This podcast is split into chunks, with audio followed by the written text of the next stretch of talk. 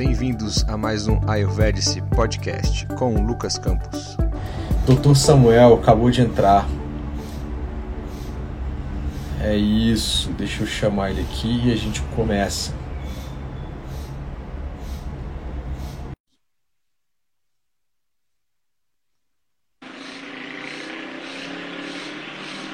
Boa noite, Doutor. Samuel Andrade. Tô com dificuldade aqui com a tecnologia aí de live do Instagram. Essas coisas muito modernas aí, né, cara? E aí, tudo É, bem? eu não- não- tudo jóia? Você tá me escutando bem? Tô escutando bem. Vou aumentar um pouquinho mais aqui. É, eu vou aumentar o meu também, porque quando a gente começa a falar, ele dá uma ajustada. Pessoal, boa noite todo mundo que está aí. O doutor Samuel chegou aqui. É, se vocês tiverem alguma dúvida, tá? Sejam bem-vindos aí. Só lembrando, eu falei no comecinho aqui, mas a gente vai transformar isso aqui no podcast. E depois, eventualmente, se você precisar sair e, e depois quiser escutar como podcast, chama Ayurvedic Podcast. Mari Penunes, minha irmã. Super boa noite. Mariana está aí acompanhando a presença ilustre. É. Mariana. Pessoal, vamos começar, Samuca, vamos começar aqui. Vou te apresentar rapidamente. Pessoal, é, Dr. Samuel Andrade está com a gente hoje, primeiramente agradecendo aqui a disponibilidade dele. Está com criança pequena, tem as atividades aí, medicina e várias outras coisas. Eu sei como é que é isso, é bem corrido. É, mas de qualquer forma aí, agradeço o seu tempo aí, Samuel, é, por falar com a gente sobre um tema muito importante. Pessoal, só abrindo um parênteses aqui, eu posso chamar ele de Samuca porque eu tenho uma certa intimidade, a gente é amigo de infância. Tem. Né? E aí, é, pô, na mesma rua, brincava, Daniel também, seu irmão, grande amigo também. Então, assim, se eu chamar de Samuca aqui é porque a gente tem intimidade, é brother mesmo, é parceiro. Então... Fica à vontade. Que é isso. E aí, pessoal, se vocês tiverem dúvidas aí também, coloquem no chat que a gente vai começando a, a, a falar. Samuca, se apresenta um pouco aí também, cara. Fala um pouquinho de você e a gente Sim. dá início aí à nossa, à nossa live, nosso bate-papo. Obrigado, seja bem-vindo. Boa noite. É um prazer estar aqui, né? É, poder contribuir, né, com esse tema que é tão importante. É, eu acho que quem já passou por isso, é, como indivíduo, né, sofrendo com, com, com depressão e, e com uma tentativa de suicídio, sabe o que, que isso significa. E quem tem familiares e amigos também que passaram por isso, por isso sabem o tanto é, que é um assunto sério, é um assunto delicado e que, que a gente tem que falar disso, né? Para ajudar essas pessoas e, e tentar evitar né, a, a, essa crescente que tem aí no mundo do, desses casos, né? É, bom, eu sou médico, é, formado pela Universidade Federal de Ouro Preto. Depois eu fiz residência em anestesia e eu acho que eu estou muito aqui hoje por causa do meu interesse em, em fisiologia. Gosto bastante mesmo, é um tema que é, sempre atraiu muito a minha atenção. E acaba que você entender um pouco de como que o cérebro funciona nesse estado né, de depressão e eventualmente suicídio é importante. Né? Isso facilita a nossa compreensão do que, que a gente tem que fazer para ajudar essas pessoas e também, né, no caso de a gente mesmo sofrer disso, que, como que a gente pode né, otimizar aí, é, a resolução desse problema.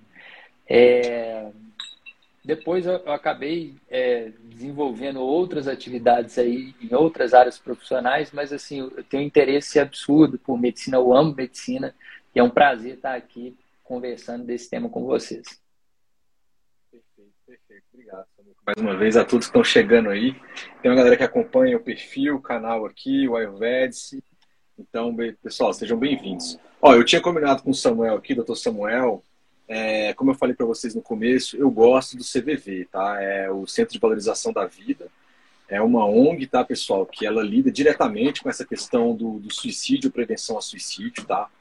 Então, de cara, eu vou divulgar aqui que nesse começo eu vou pegar trechos da cartilha, tá, Samuel? A gente já tinha até comentado Perfeito. é, do Centro de Valorização da Vida, que eu acho que é uma coisa feita realmente para pessoas leigas, tá?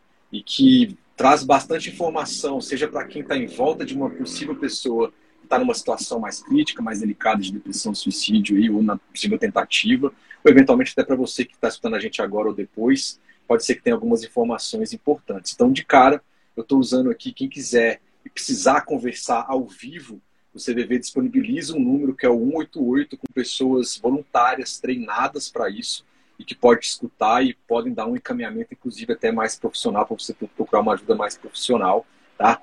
É, eu sempre coloco aqui que a gente está numa live, não é possível a gente fazer um diagnóstico aqui, a gente vai trazer o, o melhor, a melhor informação que a gente conseguiu buscar para vocês sobre esse tema, tá? Então, mas isso nunca substitui uma consulta, nunca, substitui, nunca vai substituir é, você procurar um profissional ou vários profissionais especializados, é, inclusive, e usar a sua rede de apoio, tá? Usar os seus amigos, a sua família e, e quem você puder aí para a gente fazer isso aí, tá?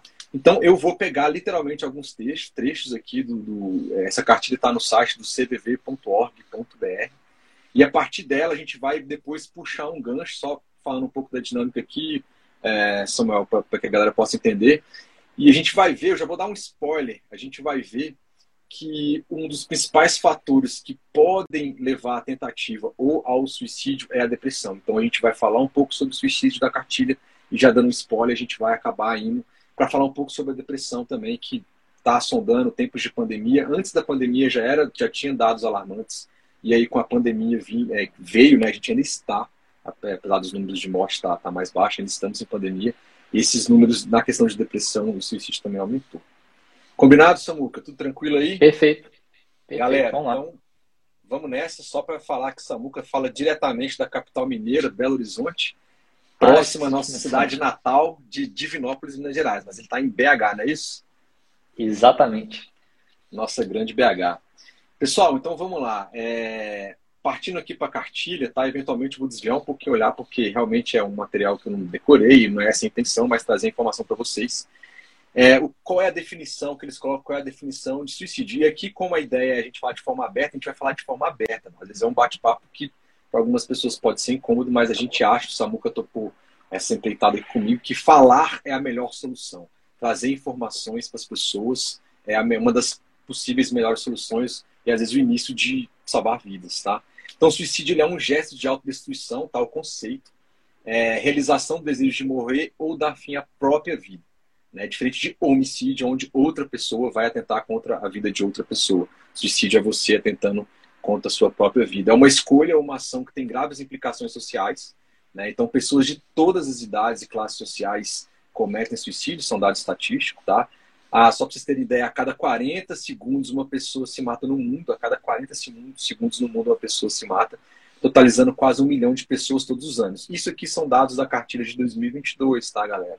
Não é nada desatualizado, é uma cartilha que eles publicaram agora em setembro de 2022, na campanha do Setembro Amarelo tá bom? Estima-se que de 10 a 20 milhões de pessoas tentam suicídio a cada ano, e de cada suicídio, de 6 a 10 outras pessoas são diretamente impactadas, sofrendo sérias consequências emocionais e difíceis de serem reparadas. A gente sabe que quando existe uma tentativa é, ou o ato ele se consuma, as pessoas ao redor é um sofrimento gigantesco, né? Então vai ter impactos aí psicossociais, né? E o que, que pode levar uma pessoa a se matar de acordo com a cartilha do CVV? São vários os motivos, por isso que a gente fala que é algo multifatorial, nunca é um único ponto em específico. Então, normalmente não é, um, é esse único ponto, é um conjunto de situações e a pessoa tem a necessidade de aliviar pressões. Olha só, isso é muito importante. A pessoa está numa situação tanta que ela não consegue ver saída, ela quer aliviar pressões, como cobranças sociais, eventualmente algum tipo de culpa, remorso, depressão, ó, já começa a aparecer depressão aqui, ansiedade, medo, fracassos, humilhações e etc. Cabe lembrar, né, pessoal, que infelizmente nessas épocas de virtual bullying, principalmente numa faixa etária talvez ali da é, início da adolescência, início da vida adulta, onde acontece mais, é, as, a informação ela acaba correndo muito mais rápido. Então, infelizmente, a gente teve alguns casos de cyberbullying onde as pessoas é, com vergonha pela humilhação e de se expor e ter que voltar para o colégio, na própria sociedade ao redor dela, ali onde ela mora, as pessoas acabaram cometendo suicídio. É, teve vários N casos diferentes, tá? Então, só para a gente ver, então, é, o que leva a pessoa, qual é a causa ali. Então, cobranças sociais, culpa, remorso, depressão, ansiedade, medo, fracasso, humilhação e etc. Porque isso é muito subjetivo, né, Samuel? O que é pesado para mim pode ser leve para você e o que é leve para você pode ser pesado para mim. O que, que você acha? Exatamente. E assim, vendo todas essas, essas causas né, que são citadas aí, você vê que tudo no fim culmina com uma percepção individual de dor. E essa palavra a gente vai comentar muito isso daqui, o processamento individual da dor. Né, e como que isso tem aumentado né, do, nos últimos anos, né, no, no, mundo de um modo geral, na forma como a gente conduz a nossa vida, né, nos estímulos excessivos que a gente está recebendo, mas acho que a gente vai entrar um pouco mais nisso mais para frente, mas é, é, exatamente isso mesmo. Perfeito, perfeito. E como se sente quem quer se matar? O que coloca aqui, pessoal? No momento em que tem as ideais suicidas, a pessoa combina dois ou mais sentimentos ou ideias conflituosas. Por isso que eu falei, nunca é uma coisa só. Você acabou de falar, é uma dor muito aguda, mas o que está gerando essa dor, ou a pessoa não vê, geralmente é mais de um fator, é multifatorial. Por isso que é tão difícil lidar com isso e às vezes tentar prever, mas existem algumas coisas que a gente pode fazer aqui. Então é um estado interior chamado de ambivalência. O Samuca falou isso aí, a questão de qual é o conceito individual e subjetivo de dor, né, de sofrimento. E é um estado interior chamado de ambivalência e é comum que ela tenha a sensação de estar só, uma, uma que eles chamam de uma solidão sentido como um isolamento insuportável. Então muita gente tem o desejo de revide ou imposição do mesmo sentimento negativo aos outros, querendo que sintam o mesmo que ela. Outras pessoas sentem vontade de desaparecer, ou de fugir, ou ir para um lugar, é, ou uma situação melhor, tá até aqui entre, entre, entre aspas aqui, né? Então, em quase todos os casos, não há necessariamente o desejo de morrer, isso é interessante, mas de interromper sofrimento, de alcançar a paz, de descanso, de um ponto final imediato aos tormentos que não terminam. Então, quando ele fala que não termina, é algo que está consecutivamente, é, vamos dizer assim, trazendo sofrimento e dor para aquela pessoa. Por não enxergar uma saída para a sua dor, a morte parece, aparece como uma solução. Certo? Certíssimo, exatamente. O sentimento e o impulso suicida são normais? Olha só, isso aqui é interessante. Quando eu li a primeira vez, há três anos atrás, Pensar em suicídio é uma coisa que faz parte da natureza humana. Olha isso. O impulso também é uma reação natural, porém é mais comum nas pessoas que estão exaustas por dentro, olha só, por dentro, e emocionalmente fragilizadas diante de situações que despertam possibilidade de suicídio. No entanto, essas reações encontram resistência no instinto de sobrevivência, presente em todos nós. Então, é por isso que ele fala de ambivalência, ao mesmo tempo que as pessoas estão passando por momentos muito difíceis, que é algo às vezes muito subjetivo, isso pode ser vários fatores. Ao mesmo tempo, nós fomos feitos de uma forma geral para viver, para é, nos voltarmos para a vida. Aí começa essa ambivalência aí. Nesse conflito entre o desejo de acabar com o sofrimento e a vontade de viver, a possibilidade de buscar ajuda. Olha só a lacuna que eles acham aí, nessa ambivalência onde é, vem ajuda. A possibilidade de buscar ajuda, desenvolver condições internas e evitar o ato extremo de acabar com a própria vida. Algum comentário aí, Samuca? Não, é, é, isso que é interessante, né? Você vê que a vontade de viver ela é inata também. Né? Por mais que você esteja com um sofrimento absurdo e você tenha essa ideação de, de cometer né, um ato suicida, você sempre vai ter ali um freio muito forte, né? Que, é, que, é, que vem ali, vamos falar assim, no nosso programa né, natural. Né? Nosso código-fonte. Nosso código-fonte ali dá uma, uma travada, né? E é, acho que é aí que são é exatamente esse freio, né, que possibilita, né, muitas vezes você vê que as tentativas de suicídio, elas são muito maiores do que as conclusões de suicídio, né? Você, você leu lá no começo, são 20 a, de 10 a 20 milhões de tentativas e um milhão, infelizmente um milhão consegue, mas por, por que, que os outros não conseguem? Porque você sempre tem esse ímpeto de, de querer viver, né? Então, acho que isso é bem traduzido pela própria estatística, né? É, essa questão dessa ambivalência de, de querer morrer, mas o seu instinto querer te manter vivo. Ótimo, perfeito. Quem se mata mais, homens ou mulheres? Tá? Estatístico. Os homens normalmente se matam mais, embora as mulheres tentem mais. Então, tentativas de suicídio, a quantidade maior são de mulheres, e quem de fato consegue é, finalizar o ato, ou finalizar com a própria vida, são os homens. Eles colocam uma coisa bem importante também. É... Outro dado relevante é que homossexuais, bissexuais, transexuais têm índices maiores de suicídio. essas tendências estão ligadas a causas culturais e preconceitos sociais também. Então a gente vê que, é, dentre aquelas pressões que a gente leu ali, é, é culpa, cobranças sociais, a gente vê que atinge também. É, as mulheres conseguem mais, mas atinge também os homossexuais, bissexuais, transexuais.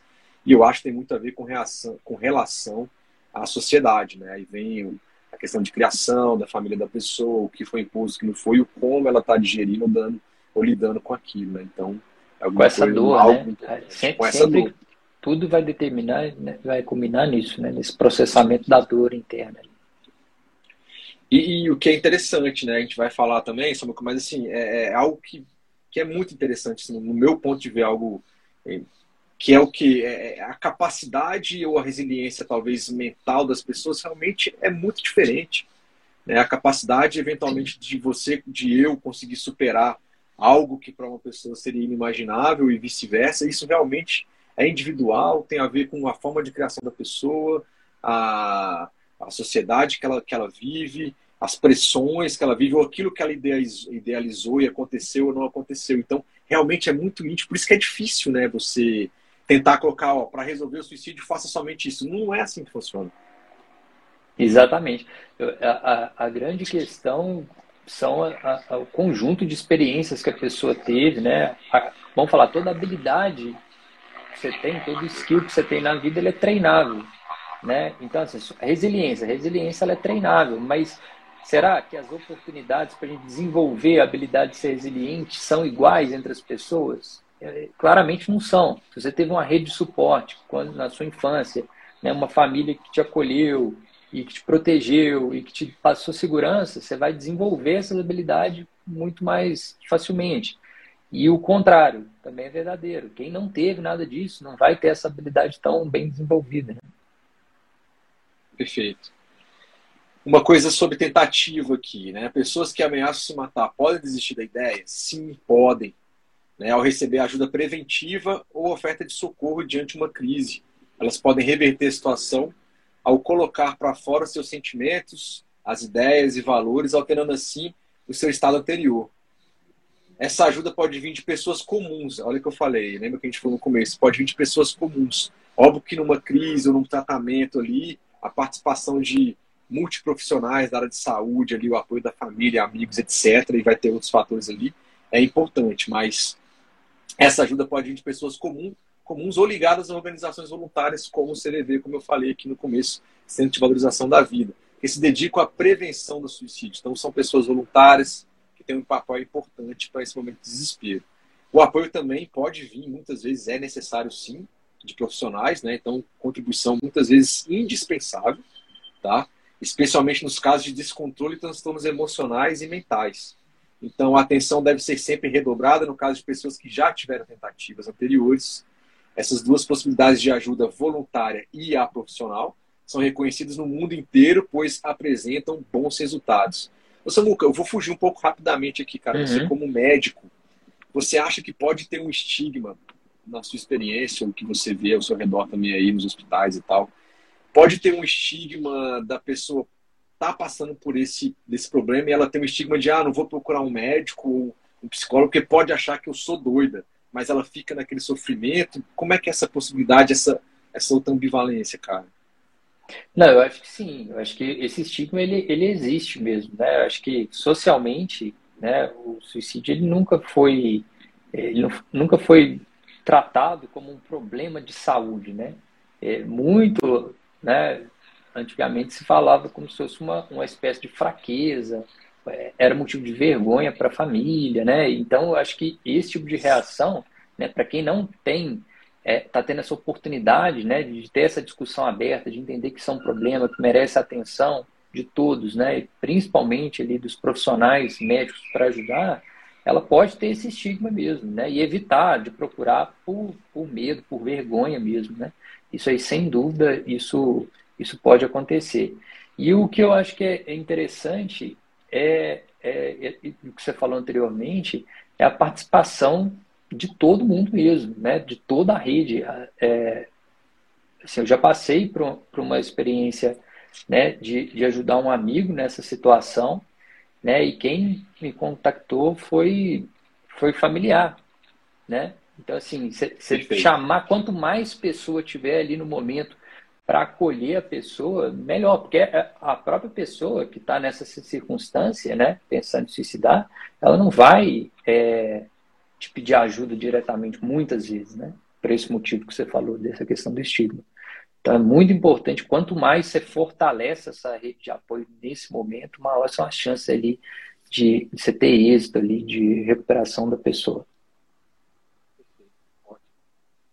Pessoas que tentam suicídio pedem socorro? Sim, é normal pedir ajuda em momentos críticos quando o suicídio parece uma saída, tá? Tá aqui. A vontade de viver aparece sempre, aquilo que a gente falou, pessoal. A gente, por natureza, a gente foi feito para viver, para seguir a vida. Por isso que pode ter aquela ambivalência. Então ele coloca: a vontade de viver aparece sempre, resistindo ao desejo de se autodestruir. De forma inesperada, as pessoas se veem diante de sentimentos opostos, o que faz com que considere a possibilidade de lutar para continuar vivendo encontrar alguém que tenha disponibilidade para ouvir, ó, o Samuel acabou de falar, ouvir e compreender os sentimentos suicidas fortalece as intenções de viver.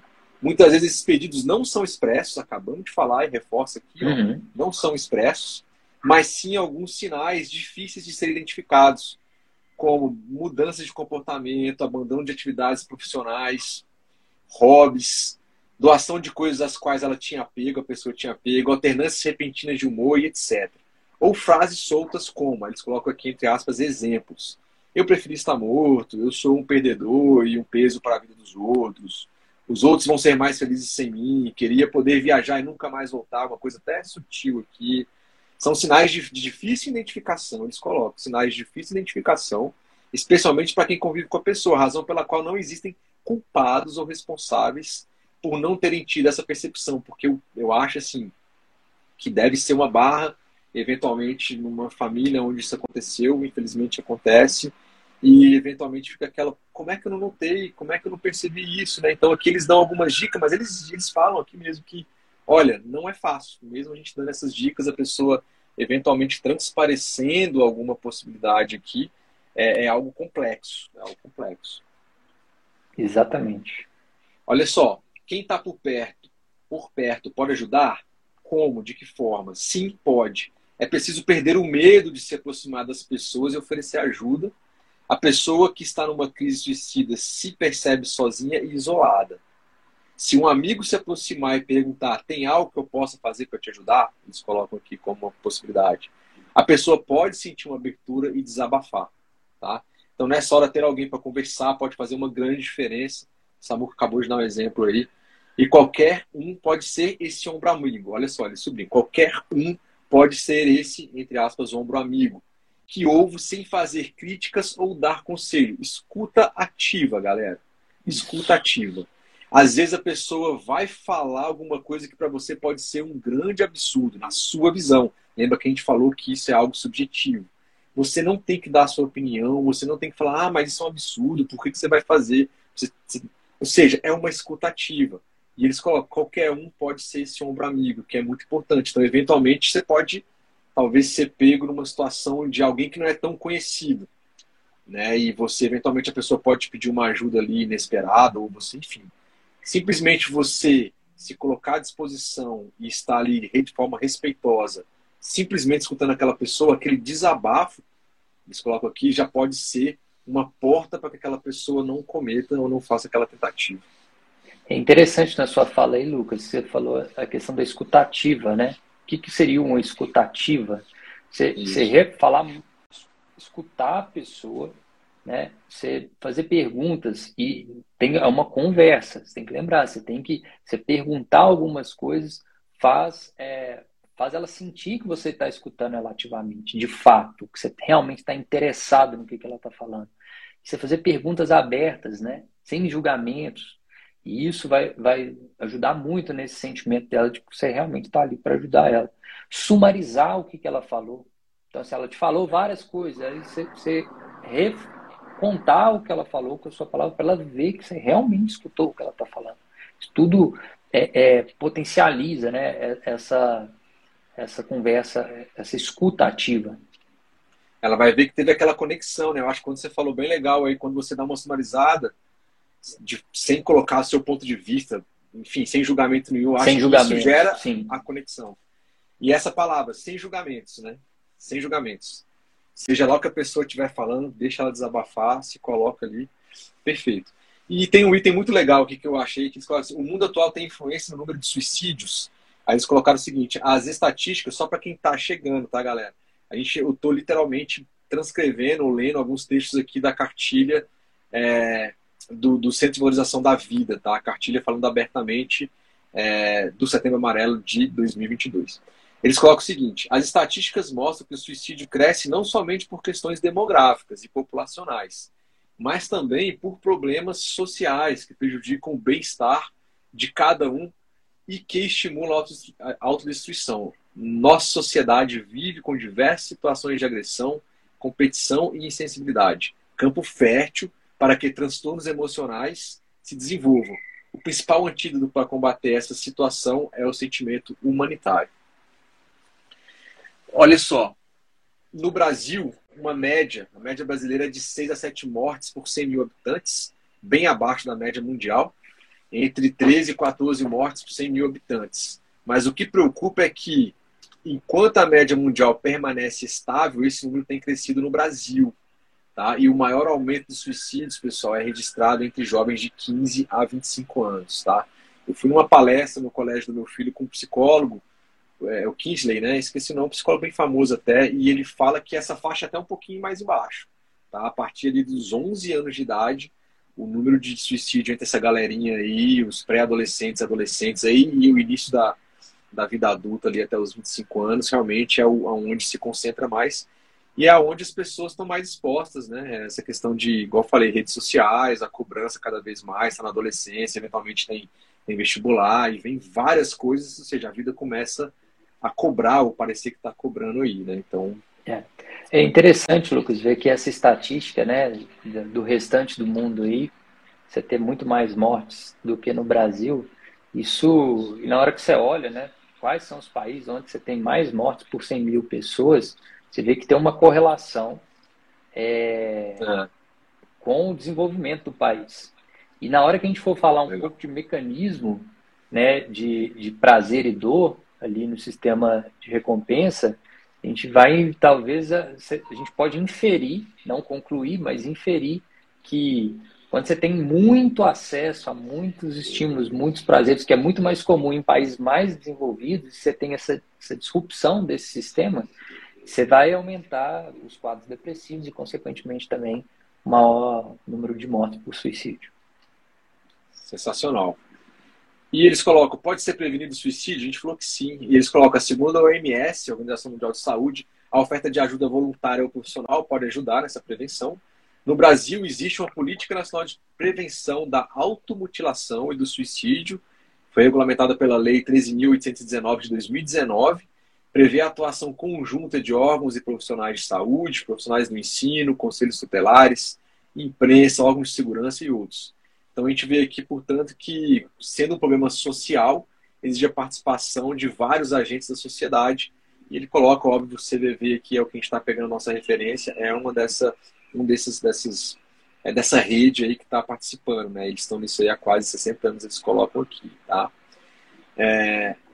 Um outro ponto aqui, quem oferece ajuda para as pessoas com intenção de se matar? Aí eles colocam, geralmente pessoas precisam, é, é as pessoas que precisam de ajuda podem recorrer a grupos especializados e voluntários ou a rede de saúde, né? Isso numa ajuda mais profissional, tá bom? Mas é, existem esses grupos de voluntários também, o CVV é um deles, de ajuda emocional gratuito. Então, eventualmente, se você está escutando depois ou está aqui agora, eventualmente precisar, é 188, são pessoas que voluntários que foram capacitados, treinados para ter esse primeiro contato aí e poder fazer um encaminhamento, tá? É, existe programa de saúde pública também que oferece serviço em algumas regiões do país, né, como exemplos dos CAPs né, e dos, dos CRAS, né, que é os Serviços de Atendimento Sociais aí, Psicológicos. Tá? Então, é, é só para a gente colocar aqui, reforçando que tem, tem que ter ajuda profissional e também pode ter ajuda dos voluntários e toda a sociedade unida aí por ser um problema social, os vários entes da sociedade podem estar é, participando, estão participando. O que pode ser considerado um fator de proteção para a pessoa que pensa em suicídio? Não existe receita pronta, pois crenças, valores, experiências de vida são fatores extremamente pessoais. Né? Então, no entanto, especialistas observam que alguns fatores podem funcionar como uma, entre aspas, proteção, tá? Para a pessoa que tem pensamentos suicidas. E eles colocam aqui quatro coisas que especialistas que trabalham na área e todos esses agentes colocaram que podem ser é, um, uma eventual proteção. Quais são elas? Manter um bom nível de autoestima, isso é muito subjetivo, isso tem a ver com uma questão individual, mas eles colocam que manter a pessoa manter uma autoestima é algo importante. Ter suporte familiar, então é, é algo também muito basilar, né? Deveria ser basilar na nossa sociedade. A gente sabe que nem sempre todo mundo tem capacidade ou teve oportunidade de ter uma família, de ter pais presentes, irmãos ou parentes, eventualmente alguns cuidadores que são da família tá? mas ter um suporte familiar é, é importante. Ah, a questão de alimentar alguma crença espiritual ou religiosa, pessoal, tá no, na cartilha, tá? Então, isso é algo subjetivo, mas eles colocaram que pessoas que têm alguma crença espiritual ou algo religioso é, é um fator de proteção, tá? Para essas, pessoas, essas pessoas. Cultivar o sentimento de utilidade social, né? Ou seja, se sentir parte da sociedade a qual você pertence, seja fazendo eventualmente o seu trabalho formal, eventualmente participando de ONGs, participando de atividades culturais, ou eventualmente fazendo trabalho voluntário, eu acho que são coisas que, que incluem aqui. Algum comentário aí, Samuca? Não, acho que é isso mesmo. Faz, faz todo sentido mesmo. Esse sentimento de, de você pertencer, que você tem uma função, que, você, que a sua existência é importante. Né? Eu acho que o ponto é isso no final. Né? Todos esses aqui culminam, todos esses pontos que que eles colocaram culmina nisso, né? Você ter essa, esse sentimento de utilidade. E isso vai, na hora que você estiver naquela balança, né, entre ali aquele sentimento de que você quer tirar a própria vida e é, o sentimento que você quer viver, você vai ter pontos a mais no lado de querer viver, né? Se você tiver esses, esses, esses fatores aí que ele citou. Beleza, ótimo. E, e eu coloco aqui que, assim, é, eles, eles, eles, não colocam um rol taxativo, mas é uma palavra de, de especialistas aqui, é, se está vinculado a alguma doença mental. Né? Eles colocam que o suicídio resulta de uma crise de duração maior ou menor, que pode variar de pessoa para pessoa. É muito comum, mas não uma regra, a presença de transtornos mentais em pessoas que tentam ou cometem o suicídio. O que só pode é, ser diagnosticado. Vai, pode falar, eu, Samuel. Eu tenho uma estatística disso, ah, que eu, que eu vi, é que 90% de todo mundo que tenta, 90%, um pouco mais de 90%, é, tem algum tipo de transtorno mental. E 95% dos que conseguem, que realmente né, executam o suicídio, tem um transtorno mental já diagnosticado. Então, assim, é muito relevante. E eu acho que muito o que a gente vai falar daqui para frente, eu, essa Isso. estatística faz a gente ver a relevância do, do, do, do, tema aí que a gente vai entrar, né? Que é a questão da depressão. Isso. Então, é, pegando esse seu gancho aí, eles colocam então, é, realmente é muito, você trouxe até uma estatística mais assertiva aqui, mas que é muito comum pessoas que têm transtornos mentais cometam suicídio que só pode ser diagnosticado por especialistas ali, né? Uhum. E quais são esses fatores? Ele coloca o primeiro que ele coloca na lista, uma listinha aqui de três, mas tem mais, mas o primeiro fator é a depressão na forma simples ou na forma bipolar, né? Que, que é a depressão alternada ali com períodos de mania, euforia, etc. Um segundo item, a dependência química em geral, e aqui entra álcool e drogas, a gente sabe que pode afetar a questão uh, psicológica. E terceiro, a esquizofrenia. Tá? Então, seja qual for o transtorno e a gravidade, sempre haverá um momento crítico que pode ser superado. E o principal, as pessoas correm menos risco de se matar quando aceitam ajuda. Tá? Uh, Samuca, no seu ponto de vista, cara, é, qual que seria... E aqui a gente vai pegar um gancho da depressão, que é o primeiro fator que coloca aqui, mas o que, que você acha, cara, na sua visão de, de médico e tal, e enfim, existe um ponto, eu sei que também é subjetivo, existe um ponto em que a pessoa não, não quer uma ajuda e está reticente e tal, e que a família eventualmente tem que, não sei se a palavra seria forçar não uma internação, mas, pô, vamos lá, vamos fazer uma consulta, vamos em algum lugar, porque a bomba pode estar para explodir, entre aspas. O que, que você, você acha, cara? Você fala assim, se existe alguma resistência por parte É, de, quando a de... pessoa está resistente, pode estar piorando, e aí quem está ao redor já sacou um movimento ali diferente, e quer intervir, a pessoa vale a pena dar uma forçada, é, é subjetivo, eu falei, mas o que, você acha, cara? É, é subjetivo. Eu acho que quando assim, todo, toda depressão ela, ela tem que ser tratada, né? Evidentemente. A gente viu qual pode ser um dos desfechos da depressão não tratada, de uma depressão persistente, suicídio, né? Que é uma, uma questão, é, né? uma fatalidade. É, então, assim, eu acho que a, a intervenção familiar ela é necessária mesmo, né? Mas não de forma tão né, forçosa. Isso vai depender muito do nível da ah. gravidade da, da depressão, né? Uma depressão onde a pessoa está compensada, onde ela não tem nenhum tipo de incapacidade, né? Que é o, a palavra em inglês que eles usam para definir isso, é até disability, né? Ela está dando conta de cumprir as funções sociais dela ali, ela vai para o trabalho, ela, tá, ela é depressiva, mas ela trabalha. Ela é ah. depressiva, mas ela consegue se relacionar com outras pessoas, né? Ela, ela é depressiva, mas ela está mantendo as atividades ali de higiene dela, uhum. né? É, de forma ela tá com autonomia ainda assim da vida com autonomia. Dela.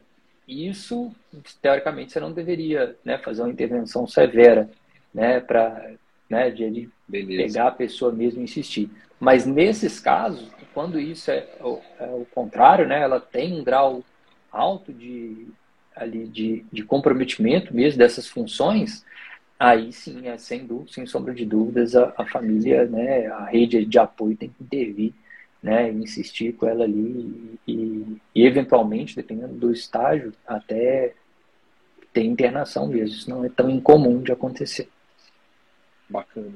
E aí a gente pegou o gancho, né, para a gente então poder falar um pouco mais sobre esse primeiro fator, é, pelo menos aqui na cartilha, mas é, deve ser um deles, então, que é a depressão, né, que também é uma, gente tem estatísticas aí, é, vamos dizer assim, alarmantes no, no, Eu lembro que no ano passado eu, eu gravei um podcast sobre isso, eu, talvez você tenha um dado atualizado, mas que aumentou bastante, foi uma pesquisa até da USP, que eu acho, se não me engano, com a Fiocruz, e que dentro de, dentro de 10 países, incluindo alguns países da Europa, Estados Unidos, Austrália, etc., aqui na América Latina, o Brasil era o que teve o maior aumento proporcional ali na questão de depressão tá? Então, e tudo, óbvio que tem tudo a ver com a questão de pandemia e tal.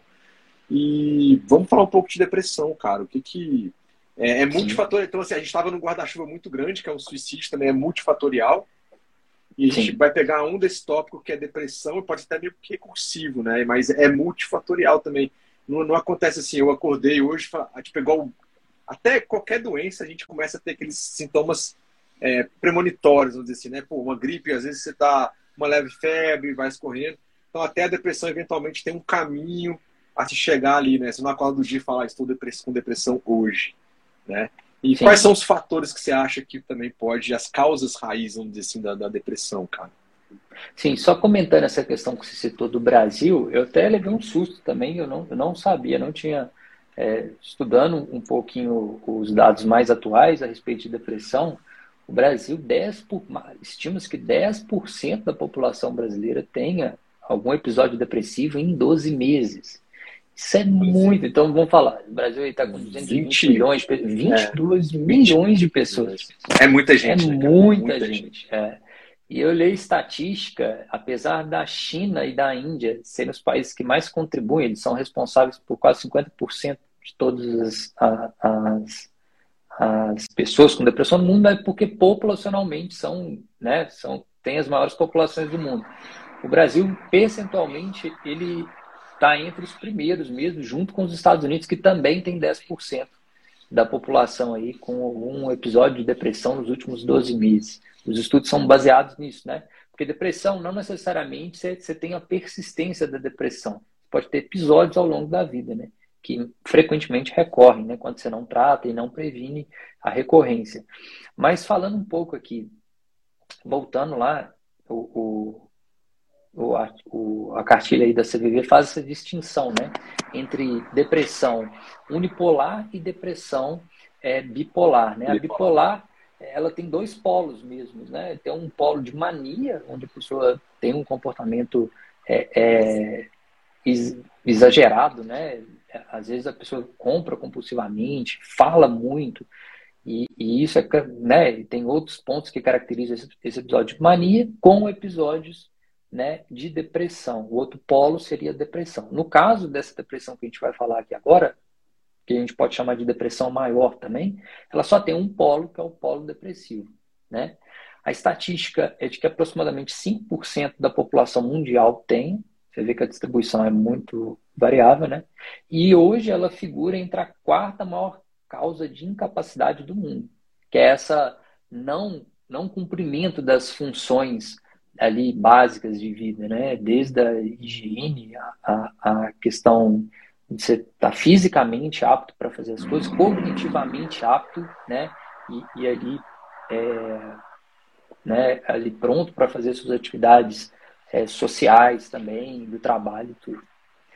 É, então, igual você tinha citado, não tem uma, uma, uma clareza do ponto de vista de mecanismo de como que a depressão ela, ela se forma, né? Isso é muito variável, são vários circuitos cerebrais que estão envolvidos, né? No, na, na, no surgimento da depressão maior, mas o que a gente entende é que existe uma disrupção de alguns circuitos, né? Disrupção seria um mau funcionamento de alguns circuitos que estão relacionados basicamente com três neuromoduladores. Por que, que eu acho que é importante a gente entrar nesse ponto de entender um pouquinho o mecanismo. Legal. Quando você entende como uma coisa funciona, você acaba se empoderando dessa informação. Sim. E quando você aprende uma outra coisa, por exemplo, quando você entende que ah, é, um dos mecanismos ali que, que, leva à depressão é uma alteração no neuromodulador que chama serotonina. Talvez as pessoas já, já, já tenham escutado né, falar.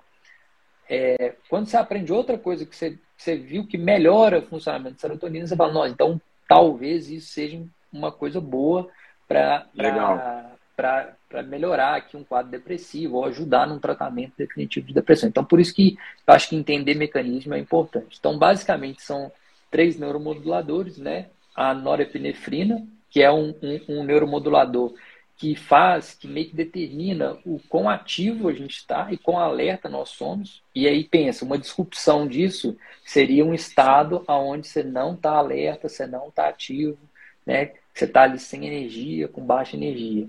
A dopamina, que é o neuromodulador que vai atuar é, nos circuitos que estão relacionados à motivação, né? A, a, esse ímpeto de fazer as coisas, e isso Sim. também caracteriza a pessoa depressiva, ela, tem, ela não tem esse ímpeto, essa motivação para executar, para fazer as coisas ali que ela tem que fazer no dia a dia. E por último, que eu já tinha citado antes, a serotonina, que está relacionado muito com a, a, a, sua percepção dos seus próprios sentimentos e emoções, né? que também é, uma, é, um, é, um, é, um, é componente, né? essa disrupção das emoções e dos sentimentos é um componente aí dos quadros é, depressivos. Qualquer dúvida que tiver, o pessoal tiver, ou, ou mesmo você, Lucas, se você quiser perguntar, né, você pode me interromper sem problema nenhum.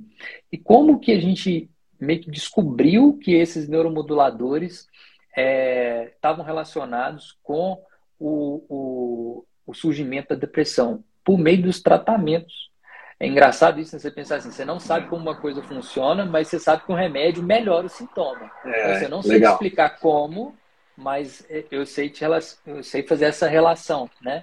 E essas medicações, que já tem mais aí de 70, 80 anos que surgiram as primeiras, elas, elas alteram exatamente esses neuromoduladores, né? E isso culmina ali com a melhora dos sintomas. Né? Mas aí pensando um pouco mais amplamente, né? o que, que, poderia causar essa disrupção? A gente não sabe exatamente aonde que é, mas causas para o mau funcionamento desses neuromoduladores, né? É. Eventos traumáticos, e aí é, é, né, que culminam com o aumento de cortisol, que é o hormônio do estresse. O, o, excesso de cortisol ele vai atrapalhar o funcionamento desses neuromoduladores, desses circuitos cerebrais, e quanto mais eventos traumáticos você tem ao longo da vida, maior é a chance de, em algum momento, você precipitar um evento, é, um, um quadro depressivo, né? E é interessante isso, porque é, é, é, basicamente cinco grandes eventos traumáticos, né? Sei lá, uma perda de um ente muito querido, né? Uma, uma sei lá, uma, um problema no trabalho muito sério, né? É, uma, uma questão familiar ou, ou, uma dívida muito grande, são, são eventos assim, que realmente geram um estresse, uma carga de estresse, não agudo, mas que perdura por um tempo. Né? Quanto mais você tem esse excesso de cortisol, maior você vai tendo essas alterações nesses circuitos e maior é a chance de você desenvolver um quadro depressivo. E quando a gente pensa em genética, porque tem genes que determinam é, a probabilidade né, da pessoa ser mais depressiva, ter a maior chance de desenvolver depressão ou não, o que eles fazem é esses genes, né, eles diminuem o limiar desse número de eventos traumáticos. Então, a pessoa que tem um gene que favorece a depressão, ele, o que, que ele vai fazer é precisar de menos eventos traumáticos para desenvolver depressão. Né? A pessoa, sei lá, precisaria de cinco, eventualmente essa aí, dois, três, pode. Dois, três, ele já pode desencadear um quadro depressivo. Tá. Exatamente. Isso seria. É, outro fator, o aumento de cortisol crônico não associado a evento traumático. Então, assim, você não ah, teve um tá. evento que você define no tempo. Você fala assim, nossa, aconteceu aquilo e aquilo me deixou estressado por muito tempo. Mas talvez assim, você tenha uma circunstância na sua vida, por exemplo, você trabalha com uma coisa que você não gosta. Perfeito. E aquilo não é um evento, aquilo é todo, todo dia. Aquilo vai uma te consumindo ali, todo né? dia. E é. todo dia você libera cortisol pela insatisfação de estar fazendo uma coisa que você não gosta e tudo. E aí, eventualmente, essa pessoa vai desenvolver. E a gente vê, assim, quando a gente tem colega claro. que, que não gosta, né, no meio de trabalho ali, que não gosta de fazer aquilo, você vê que a pessoa tem um humor mais depressivo é. e realmente né, é bem provável que ela tenha depressão, né? Uma questão muito interessante, que são a, que é a inflamação sistêmica. O que é inflamação? Né? Vamos começar aqui a falar bem sucintamente. Inflamação é a resposta natural do corpo a algum tipo de insulto. Né? Quando você corta o dedo, né? Você, você, você olha assim, seu dedo fica inflamado. Né? E aí, isso faz parte do processo de regeneração. Mas uma inflamação crônica, né, ela altera a função do, de qualquer tecido do corpo. Né? Então, assim, se você é, cortou ali um, o, o seu dedo e inflamou, e a inflamação foi persistindo, persistindo, persistindo, você vai gerar uma disfunção daquele dedo, você não vai dar conta de usar o dedo mais. Né? Sim. E a mesma coisa acontece no cérebro. Quando você tem processos inflamatórios crônicos no corpo, você vai alterar esses circuitos que estão relacionados ao humor e, e a esses sintomas que, que acontecem na depressão, e isso vai gerar né, um quadro depressivo propriamente dito.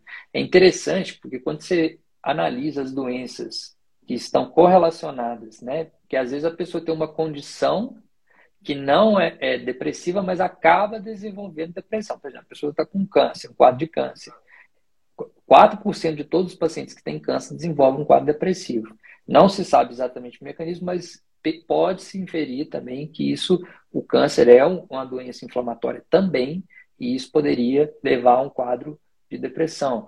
As doenças musculoesqueléticas, pessoa que tem artrite, que é uma uhum. doença inflamatória crônica, 40% das pessoas que têm artrite têm quadros depressivos também.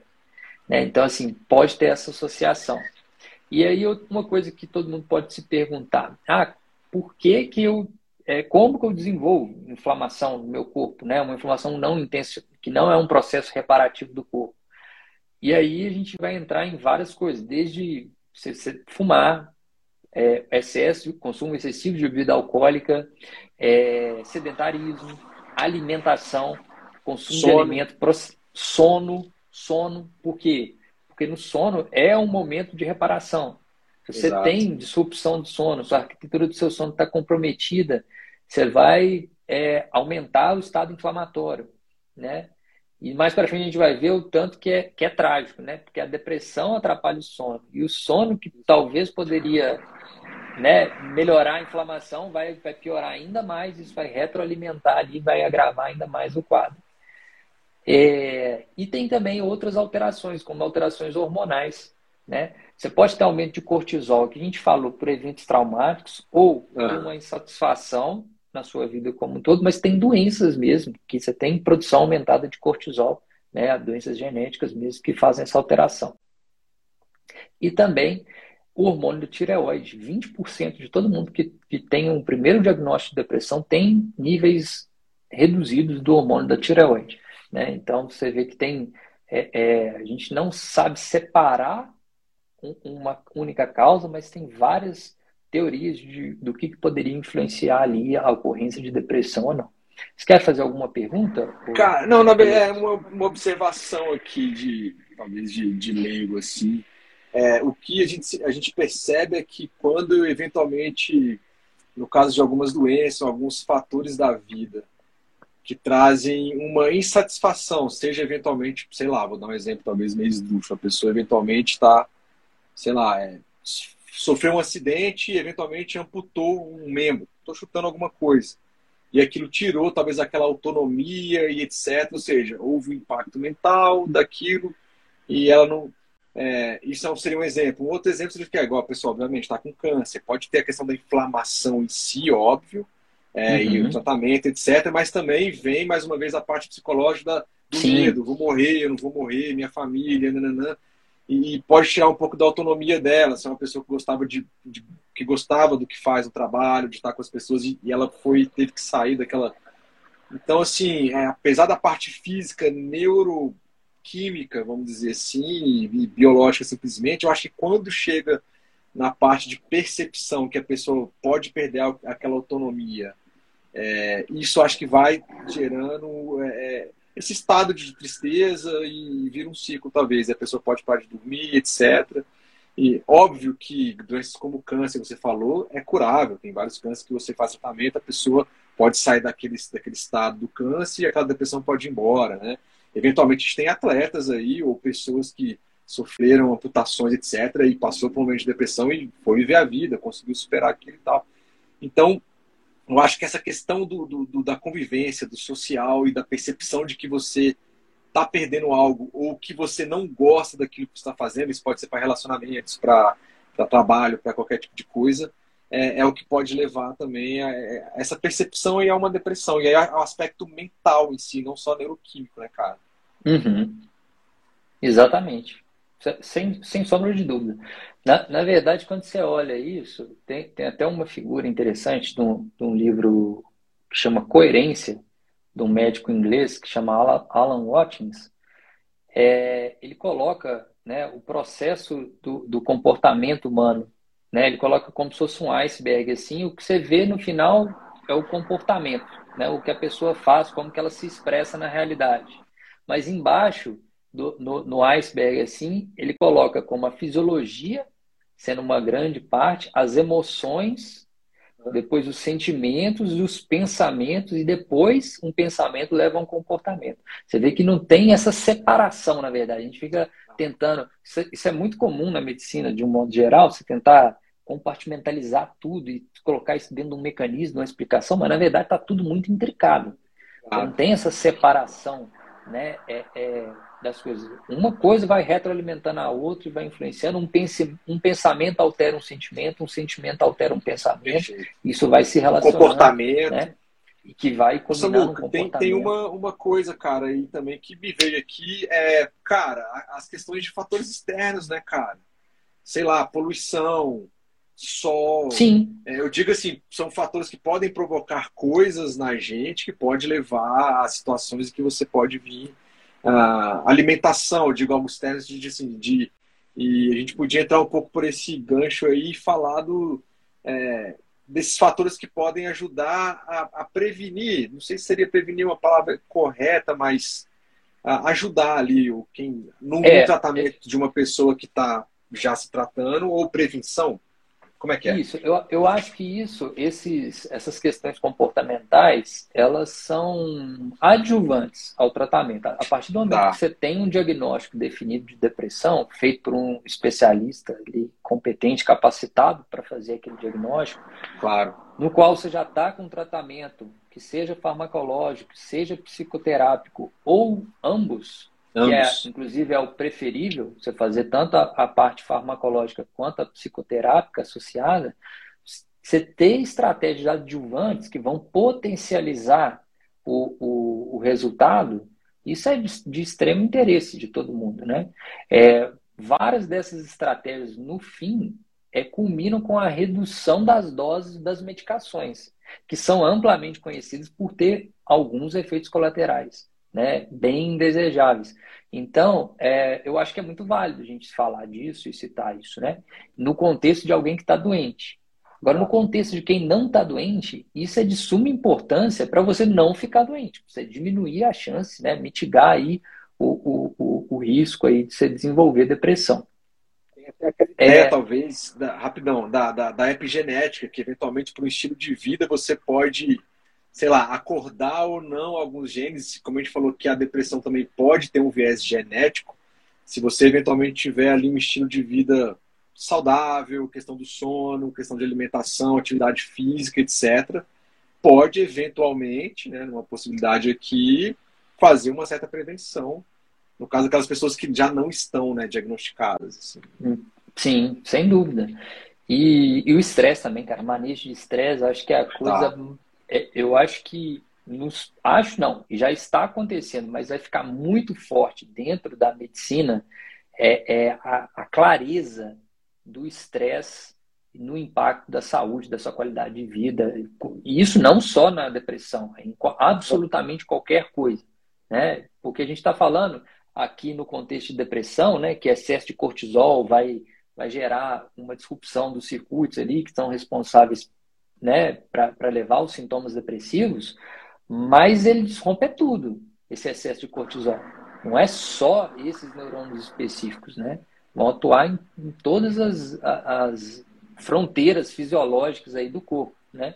Então, é, é, isso é muito importante, né? Em tudo que você citou aí, você ter esse manejo adequado de estresse, né?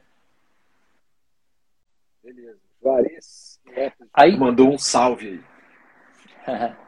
Ei, Juarez.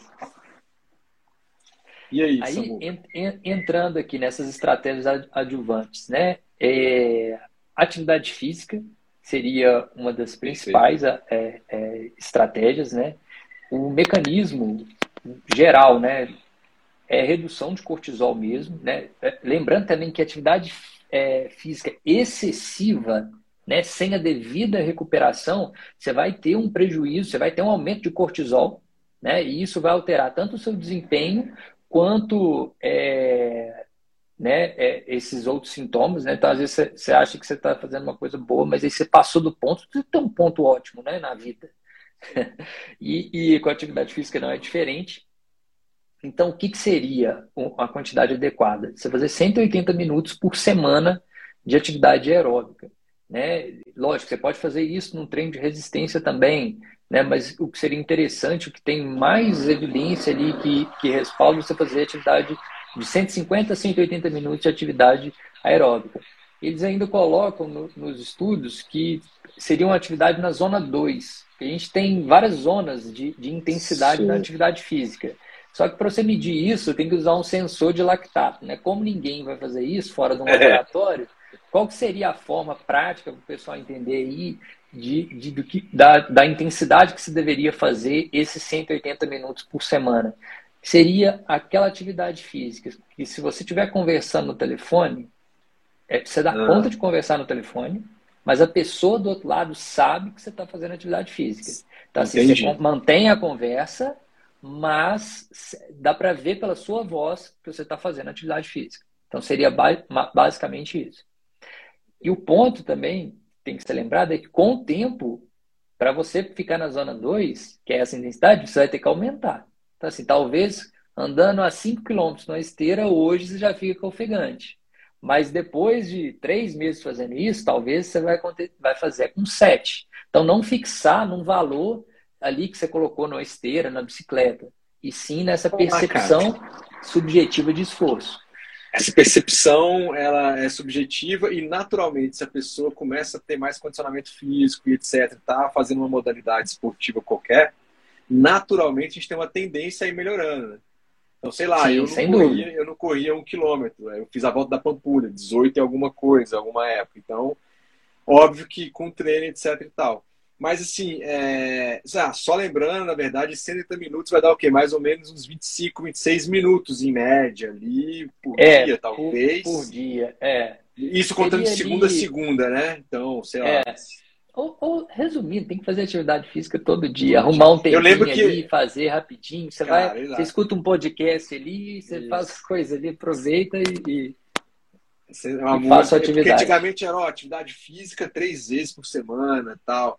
Assim, é todo dia. Eu vou abrir um parênteses aqui, tem algumas coisas que até no, no Ayurveda ele fala que a gente deveria fazer todo dia. Assim como a gente come todo dia, né? a gente dorme todo dia, o, o processamento do... O, o movimento do nosso corpo, que seria atividade física, também deveria ser feito todo dia, porque faz parte desse mecanismo de metabolizar, de colocar para fora. E ele, no, no Ayurveda, cinco mil anos atrás, não falava dos, né, dos metabólitos, da eletro, não sei o quê, mas é, é, de segunda a segunda. Assim como você dorme, você come, você. É, você faz escova dente, diárias, você tem que fazer essa dente. atividade. É um, é, é, a gente tem que colocar aqui que realmente pode ser um desafio para muitas pessoas, e eu acho que vale a pena nessa boca a gente falar, ó, se você faz zero, uma, duas vezes pode ser um bom começo. E com o tempo, igual a gente acabou de falar, naturalmente, três vezes, quatro vezes. Se você já faz três, pô, vai para quatro. Daqui a pouco você está em cinco. Porque eu falo isso porque atualmente estou numa pegada bacana, quase de segunda a segunda, mas estou voltando. E você vê que com o tempo você vai fazer, vai sentir falta, desde que você esteja naquela zona que você falou. Você não pode estar se estressando ao extremo de segunda a segunda, que vai acabar gerando algum, até lesões, etc. Mas se você faz uma quantidade que é saudável para você ali, você sente falta às vezes quando você fica dois, três Não, dias total. sem fazer, quando você está no ritmo. É. E outra, Depois, vamos lá, Samuca, o custo-benefício de 25 minutos, cara, por dia, para você prevenir não só depressão, mas N outras coisas, vale é. muito a pena, velho, de 24 olha, horas. Olha só, o que eu vou falar aqui é até um pouco polêmico. É, como que eu me convenci a fazer atividade física todo dia. É, é estranho você escutar isso da boca de um médico, mas não foi pensando em saúde.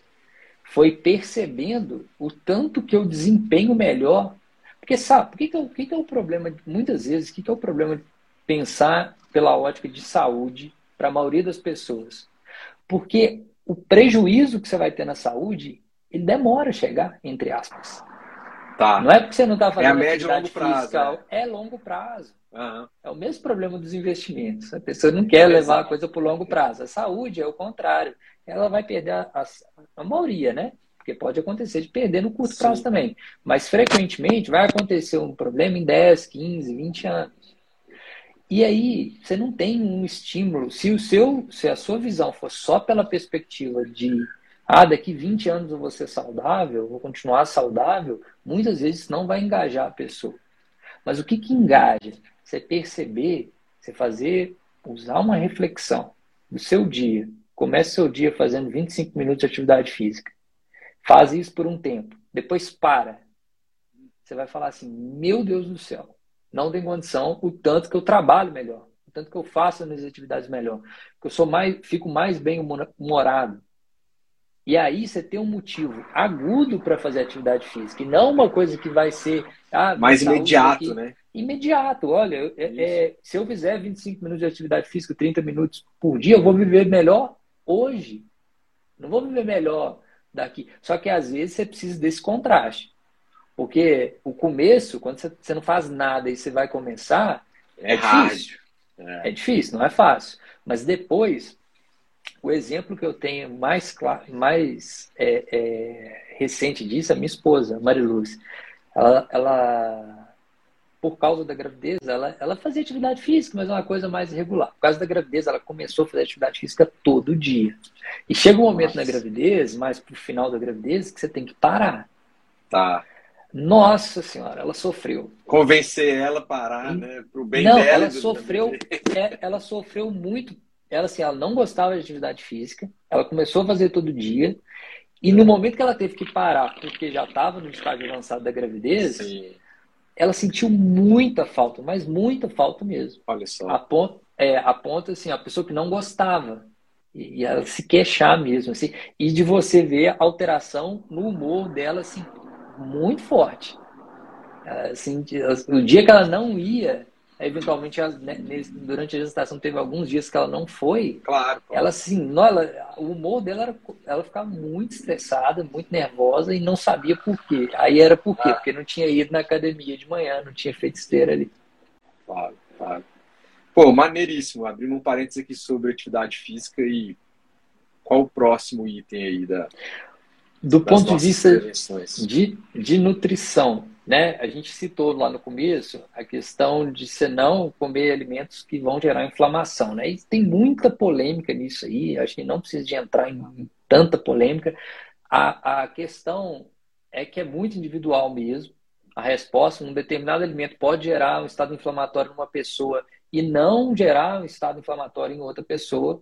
Né? Então você tem que ir fazendo essa leitura de que tipo de alimento. Eu acho que na, na Ayurveda vocês falam muito disso, né? É, é, da, dos tipos de alimento de acordo com. com... E com Agni, a capacidade digestiva e metabólica. Então, e isso é totalmente individual. Totalmente. Né? A medicina tradicional, muita gente percebe nisso também. Que você tem que fazer testes de prova. Você come um alimento, você não se sentiu bem, depois você tira. E aí você vai fazendo essa, essa observação. Né? Porque eu não posso chegar aqui e falar assim, ah, leite faz mal. Né? Para ter algumas pessoas, sim, tem alergia sim. ali, ela fica, não tem uma alergia clássica, mas ela fica mais inflamada, sente inflamada. E tem gente que é perfeita, a pessoa vai ver 95 anos tomando leite sim. todo dia, vai se dar super é. bem com, com, com leite, com muita saúde. Né? Então a gente não pode entrar nesse ponto. Mas uma coisa que é, que é, que é clássica, alimento processado. Isso você pode eliminar da sua vida e não vai ter benefício nenhum. É, eventualmente você comer, tudo bem até por uma questão social, né? Mas isso ser sua rotina, qualquer então, alimento ultraprocessado você, você deveria eliminar. Deixa eu abrir um parênteses aqui contigo e aonde que, que eu tenho uma referência legal sobre eventualmente alguém que está chegando agora e quer sacar um pouco mais de alimento processado, ultraprocessado, minimamente processado, in natura, o Guia Alimentar da População Brasileira tá? divulgado pelo Ministério da Saúde, ele tem esses conceitos. É uma equipe da USP que elaborou isso, junto com um professor, um médico, uma equipe de nutricionistas, a pedido do Ministério da Saúde. E é um guia feito para a população, para leigos ler, tá? lerem, né? Uhum. Então, e ele, e ele coloca lá os conceitos. Então, o que, que seria o ultraprocessado? Abrindo um parênteses bem básico. Aquilo que eventualmente você não encontra na natureza, o que a indústria precisa transformar e colocar aditivos que não são naturais para a longevidade dos alimentos, para que você possa consumir. E por N motivos que não cabe a gente estar nesses detalhes agora, isso vai inflamar corpo, isso pode trazer vários, é, vários problemas, e é o que você colocou. Então, assim, dar prioridade, creio eu, a alimentos o mais in natura possível, e aí pode entrar os, né, os vegetais, hortifrutis, as frutas, etc. Ou seja, aquilo uhum. que a gente uhum. encontra na natureza. Quer dizer que você vai virar um crudívero? Não, não, não é radicalizar assim vai mais na feira, vai mais nas coisas que são é, é minimamente processadas. Eventualmente, um pão de fermentação natural, se faz bem para aquela pessoa, eventualmente, foi minimamente processado. O que não vale é junk e ultraprocessado o tempo inteiro, é o que você estava falando. Desculpa ter contado. Exatamente. Um outro ponto que a gente tem que colocar, Samu, que é muito importante, cara, é assim, é, alimentação, na visão do Ayurveda, sono, alimentação são um dos três pilares do Ayurveda. Então a gente tem, deveria tomar muito cuidado e prestar atenção. É o que sustenta a vida na visão do Ayurveda. Sono, alimentação e brahmacharya, que é um outro assunto. Mas enfim, a gente tem que lembrar que a alimentação, assim como as nossas experiências de vida, a alimentação ela tem um significado ali social e cultural. Né? Em Minas Sim. a gente é mineiro, tem uma cultura e etc. E tal. Quer dizer que todo alimento de cada região só tem coisa é muito boa? Eventualmente não, mas assim, o alimento, a, a, o ato de se alimentar, ele tem que gerar prazer para a pessoa e o que a gente coloca hoje em dia é de uma forma mais saudável possível. Né? Então não Sim. vale também só falar assim, ah, é o pão de queijo, é porque eu lembro da minha avó, o pão de queijo com café, e come só pão de queijo com café. Né? Então, assim, beleza, você pode ter o prazer e tal, mas passou um mega carro aqui estourando tudo aqui. Então, assim, eventualmente você pode abrir mão, lançar mão, eventualmente, de, de comidas um pouco mais prazerosas. Eventualmente pode. é óbvio que tem que a gente tem que mais uma vez tomar cuidado se a pessoa já tem alguma doença instalada e a nutrição é algo que pode prejudicar ela, tem que fazer um controle, um acompanhamento profissional com certeza, né? Então nessa questão dos ultraprocessados, vai lá, cara. É, isso seria né, uma, uma regra de ouro, né? Você não evitar o máximo possível os alimentos ultraprocessados. Olhando as evidências aqui, na parte de suplementação, o que, que teria é, um benefício nessa, nessa questão é, da depressão? Suplementação ou consumo de alimentos ricos em ômega 3, né? Que seria ali com, com de aproximadamente um grama por dia de ômega 3, que tenha um grama de EPA, né? Por, por, por dia, isso altera é, o status inflamatório do corpo e como a gente citou anteriormente, a inflamação tem uma ligação forte aí com, com a disrupção daqueles sistemas que vão gerar depressão. E creatina também, que, é, que foi até uma surpresa, não sabia que creatina tinha estudo consistente de qualidade mostrando que ela é, traz benefícios em quadros depressivos. Obviamente, em momento algum a gente está falando para você substituir um tratamento aqui, um tratamento convencional com a medicação, com a psicoterapia. Isso só porque tem que reiterar isso daqui, né? Porque às claro. vezes a pessoa chega, isso aqui é um tratamento, estratégias adjuvantes que vão ajudar, né, no tratamento depressivo, não substituir de forma alguma. E assim, o que eu vi que tem consistência mesmo na literatura seria isso. É, você citou aí, Lucas, a questão do sono, né, que é um dos pilares aí. É, e na depressão ele está muito prejudicado. Né? Então, quando a gente fala de, de saúde, do sono, é, é muito importante. Tem alguns comportamentos que você pode desenvolver que vão é, facilitar né, a, a, um sono de qualidade. Né? Então, é, é engraçado isso, porque o que mais influencia, talvez, o, o, o, sono que você vai ter na próxima vez que você for dormir é o que, que você fez na manhã anterior né? Olha só. Por causa do ciclo circadiano. Então, a exposição à luz solar, à claridade, é essencial você fazer isso na primeira hora do dia. Né? E quando a gente é, vai, vai ver essa questão de você expor a luz solar, não necessariamente tem que ter sol batendo no lugar que você está, mas você está no ambiente aberto, a quantidade de luz que chega na sua retina isso é, é, é, gigantesca, mesmo um dia nublado. Tem até um aplicativo, se o pessoal quiser baixar, eu até tenho ele aqui no, no meu celular. Chama. Deixa eu ver se eu acho aqui. Light Meter. Então, é um aplicativo que ele mede a, a quantidade de luz do ambiente. Então, aqui, ó, se eu aponto aqui para a luz, eu tenho aqui 200 lux, que é a unidade de medida. Certo. Quando você está lá fora, mesmo num dia nublado, aqui é 200, né? Nessa luz que é. eu estou aqui no quarto. Num dia nublado, se eu chegar lá fora com o celular, é 10 mil. 10 mil é diferente. Muito Num dia ensolarado, é 200 é mil lux. É. E por que, que isso é importante? Porque você receber sol na sua, na, na sua retina, no, tem umas células na base da retina que vão regular a produção de melatonina. O pessoal fica tá suplementando melatonina demais, é melatonina. isso, assim, é. não tem muita evidência para você fazer isso. Né? Em, em alguns casos específicos, sim, mas para a grande maioria das pessoas, igual está ficando massificado a suplementação de melatonina, não deveria. O que você deveria fazer é na, na manhã, você, você toma o sol, a claridade, você entra no ambiente aberto, você vai inibir a produção da sua melatonina pelas próximas 16 horas, ou seja, na hora que terminar esse ciclo de 16 horas, você já começou a produzir a sua melatonina de novo, e aí a indução de sono vai ficar muito mais fácil, muito mais. E o que é, é interessante. Regenerativo. Em relação à melatonina, existe algumas linhas aí, até algumas pesquisas, dizendo que se você suplementa, o seu corpo fala, cara, eu vou diminuir a minha própria produção, porque está entrando uma fonte externa então eu não vou colocar. Então, por isso que você falou, tomar cuidado aí com a questão de, da suplementação da melatonina. Pode ser que tenha benefício, tem algumas linhas que sim, mas tomar cuidado porque na suplementação existe algumas linhas que falam que se você suplementa, o corpo diminui a carga dele porque está entrando sim. de uma fonte externa. Então, Isso é um mecanismo natural do corpo, né? Natural do feedback corpo, né? negativo, né? Se você está é. tomando um hormônio exógeno, né, que não está sendo produzido pelo próprio corpo, ele vai autorregular né, e vai diminuir a produção endógena, né? Tentando balancear isso, né? Então, de fato, isso aí, eu acho que não, não, acho não. As evidências científicas mostram que isso não tem benefício, salvo algumas situações específicas, Sim. igual jet lag, tem algumas situações, trabalhadores noturnos, tem algumas situações Sim. que faz sentido. É, mas para a grande maioria das pessoas não faz sentido. O que você tem que fazer é sair de manhã na primeira hora do dia, você fazer ali a sua atividade, a sua exposição à claridade, né? Para você fazer essa regulação do sono. É... Eu acho que comportamental é isso, né? A gente falou de atividade física, da questão da nutrição, ali, suplementação e o sono agora por último que está muito envolvido nisso também, né? Exato. É...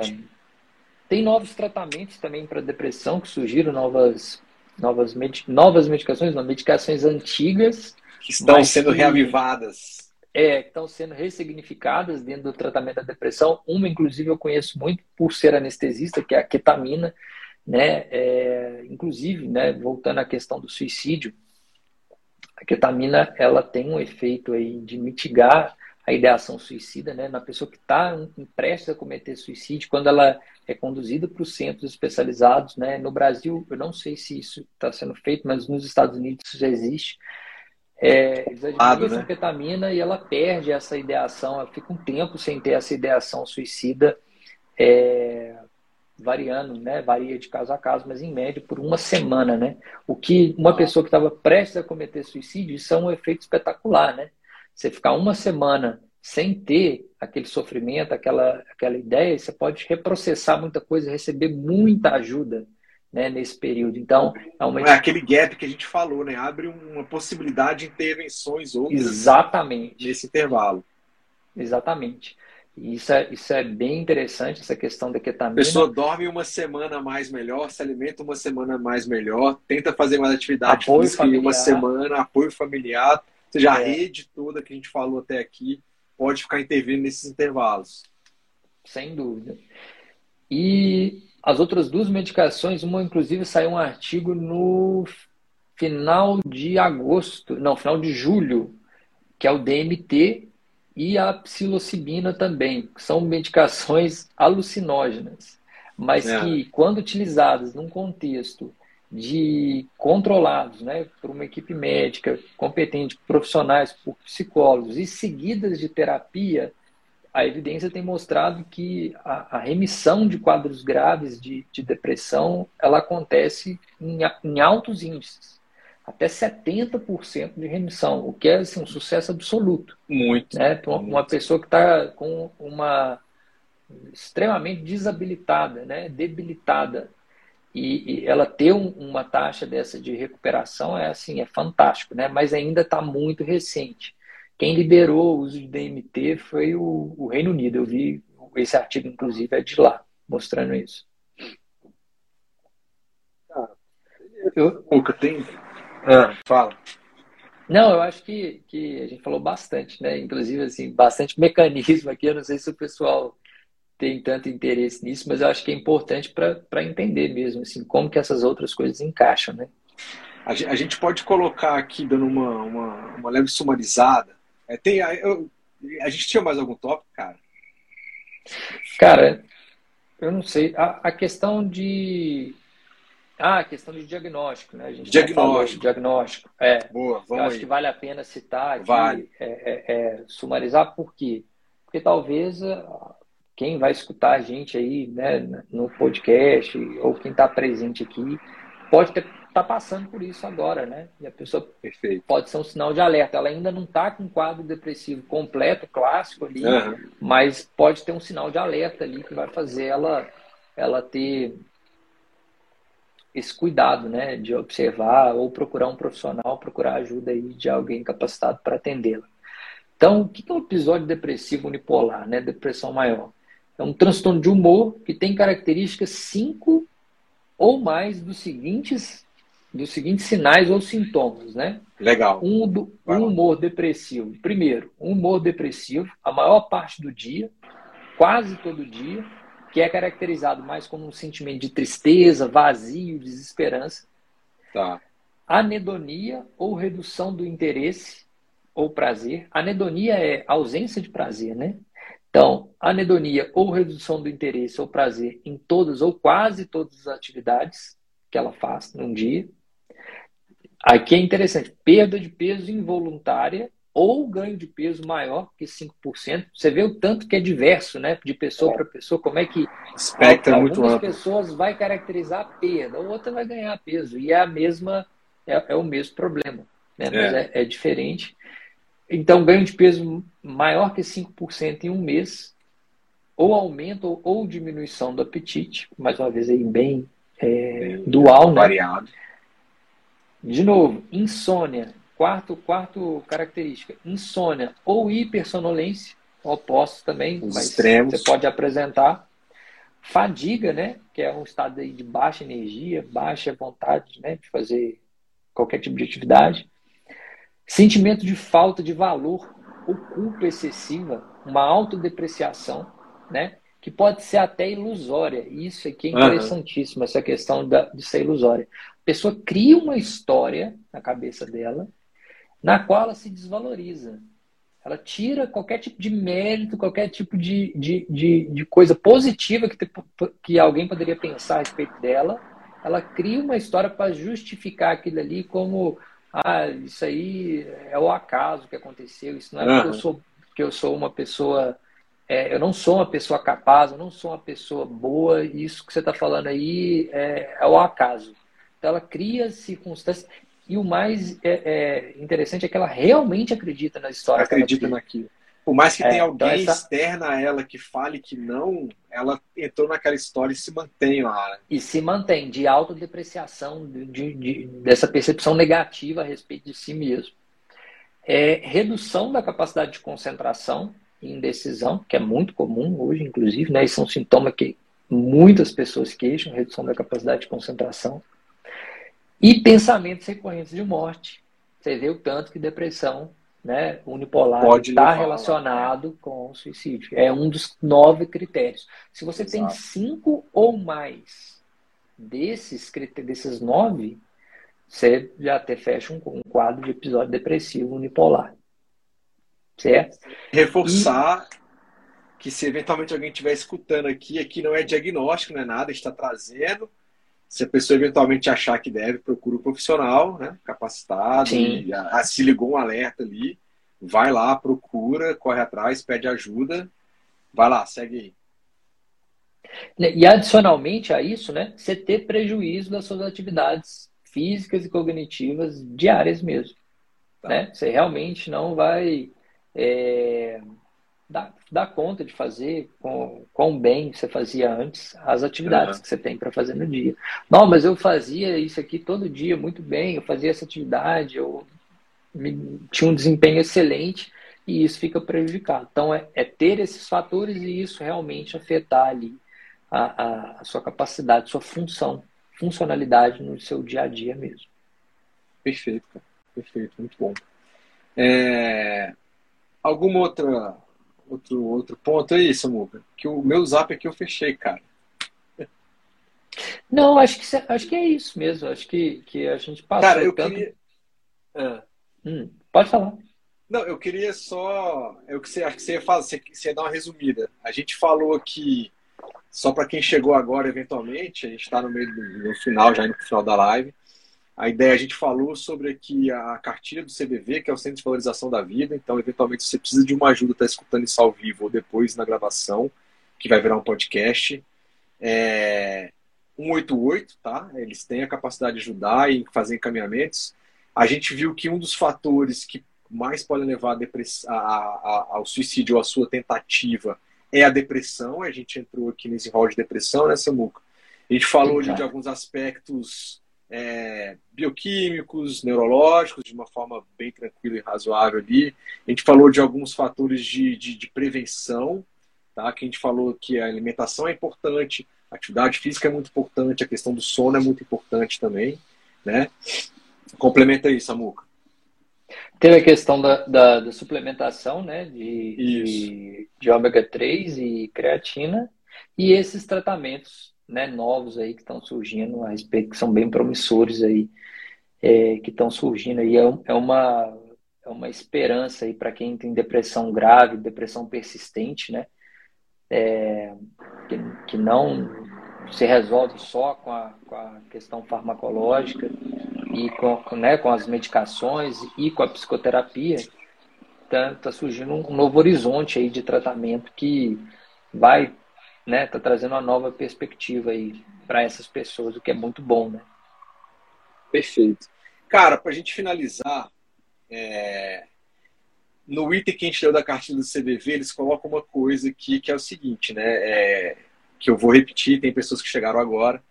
Eles falam que pode ser considerado para proteção para uma pessoa que pensa suicídio. E os especialistas ali colocaram quatro coisas: manter a autoestima, ter suporte familiar, alimentar alguma crença espiritual religiosa, cultivar um sentimento de utilidade social. É, particularmente, eu venho de uma criação, né, então vou abrir um parênteses aqui, é, de uma criação, acho que a tia Andréia está aqui, oi, minha mãe, família está aqui, né? Se eu começar a ser igual o show da Xuxa, né? Vim mandar um beijo para não sei quem, mas obrigado por todo mundo estar tá aqui. Todos, todas, todas, toda a família conhece você. Mas então, assim, é, é eu tenho uma, uma, grande satisfação de dizer que, pelo menos na questão né, é, desse suporte familiar, que é um desses pilares aqui, a gente teve uma crença espiritual e religiosa, né? E aqui não, não precisa entrar no mérito de qual seja.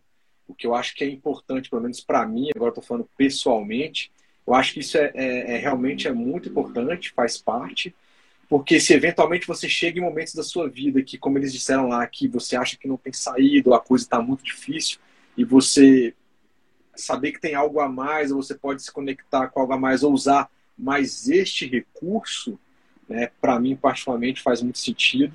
E aí você sabe ali que depois a gente foi lá para a questão do yoga e meditação, então eu acredito muito, o Ayurveda fala muito na questão, e lembrando que o Ayurveda no Brasil é considerado pelo Ministério da Saúde como uma prática integrativa e complementar, como você falou, caso eventualmente alguém vá usar, tem que ser complementar um tratamento oficial e tradicional.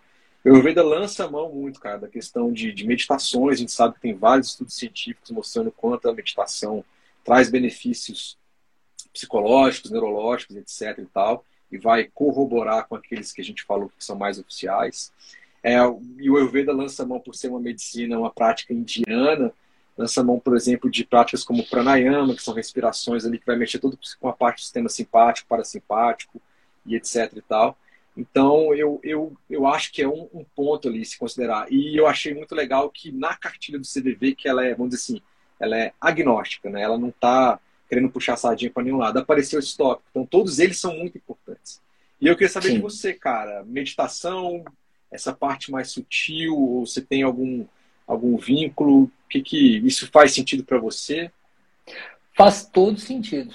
Todo sentido. Eu acho que quando você medita, se aguça a sua autopercepção. E isso aqui que a gente, tudo que a gente falou aqui, você, quando, se você tem um alto nível de, de autopercepção, você vai perceber qualquer desvio da sua saúde mental ou da saúde corporal por meio dessa consciência. Então, é, é um aliado assim muito forte. É, se, você tem essa autopercepção desenvolvida, que é totalmente possível de se conseguir por meio de meditação, é, vamos falar assim, a chance de você deixar a coisa evoluir, né, de, você, de você não entender que tal atividade está me fazendo ficar muito estressado, então tem que, tem que mudar isso. Porque às vezes a maioria das pessoas não percebe o que faz mal para elas. As pessoas não entendem que comer uma coisa extremamente processada ali na hora que ela come, aquilo ali não faz bem para ela. Né? Então, essa autopercepção, talvez, se fosse é, pessoalmente, né? isso não tem nenhuma evidência que respalde isso que eu vou falar. Pessoalmente, talvez isso é a coisa mais importante. Esse autoconhecimento, essa autopercepção. É isso que vai evitar de um problema pequeno, um desconforto ali momentâneo, virar um problema gigantesco. É, só queria colocar isso. E o Ayurveda coloca isso, cara. A primeira coisa que a gente deveria fazer pela manhã não é pegar um telefone celular e ver se tem mensagem de zap ou ver se teve likes ou não. É, a gente deveria se conectar.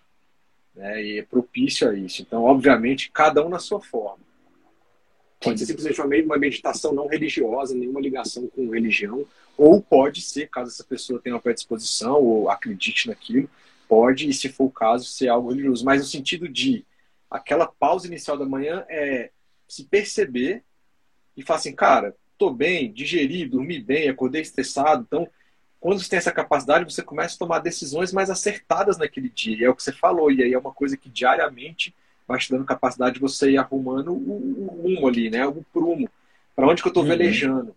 Se eu estou meio indigesto, por que, que eu vou bater um puta café da manhã, talvez? Se eu não dormir bem, em vez de eu meter um, um, um, várias doses, xícaras de café ou energéticos, por que, eu não vou tentar então arrumar o sono da próxima noite que vai vir e fazer algumas práticas? Então, é exatamente o que você falou. E essas práticas, né, é, tem N práticas não precisa apontar nenhuma específico, mas meditação é uma, pranayamas é outra, mantras são outra, etc. Vai te dar simplesmente isso: autocontrole, autorresponsabilidade, para você pegar a sua vida, as rédeas da sua vida, e não simplesmente delegar em 100%. Exatamente. Eu acho que, que, que, essa conclusão foi, foi excepcional. Beleza. Não, mas, mas, realmente, realmente, eu acho que foi assim, é um ponto que é, recentemente eu eu eu estou passando por isso, por essa questão de desenvolver essa autopercepção. Isso, isso facilita demais a sua vida, na verdade. Você realmente comer na hora que você, você sente necessidade de comer, você, é, você perceber a qualidade do seu sono, olha, então eu estou dormindo muito, um pouco mais tarde, isso está prejudicando, ou eu não estou tomando a quantidade de sol que eu preciso tomar de manhã para o meu sono regular. Você ter isso é, é muito valioso. Perfeito. Né? Tal, talvez seria a base de tudo, é essa autopercepção aí. Beleza. Cara, meu fone está acabando a bateria. Eu acho que a gente também já conseguiu falar bastante coisa. É. Você me escutando ainda, né? Estou escutando, estou escutando. Tá. Cara, ó, é, então assim, primeiramente, mais uma vez, obrigado, cara, por você ter participado aí. Que isso, cara. Dá um Prazer, grande abraço na, na Marilúcia aí, pô, saudade de todos vocês, a gente vai se encontrar em, em breve, espero. Não, vamos encontrar é, ah, Obrigado por todo mundo que veio aí também na live, vai virar um podcast, depois eu mando o link. Família que tá aí mandando, Dedeia, vou mandar o link para vocês verem depois, pode ficar tranquilo. Tá, Samuca? Então, realmente, obrigado, cara. Acho que são palavras aí, a gente tenta trazer isso na, na maior boa vontade de querer informar. A gente foi bem responsável na questão do conteúdo que a gente fez, né? A gente se preparou, a gente trocou umas ideias antes. E obrigado mesmo mais uma vez, cara, de coração. Valeu. Isso aí. Então, foi um prazerão participar aí. Espero que todo mundo goste. Isso aí. A gente vai se falando. Gente, obrigado mais uma vez. Grande abraço. E até a... Espero você voltar, às vezes, com outro tema, hein, Samuca?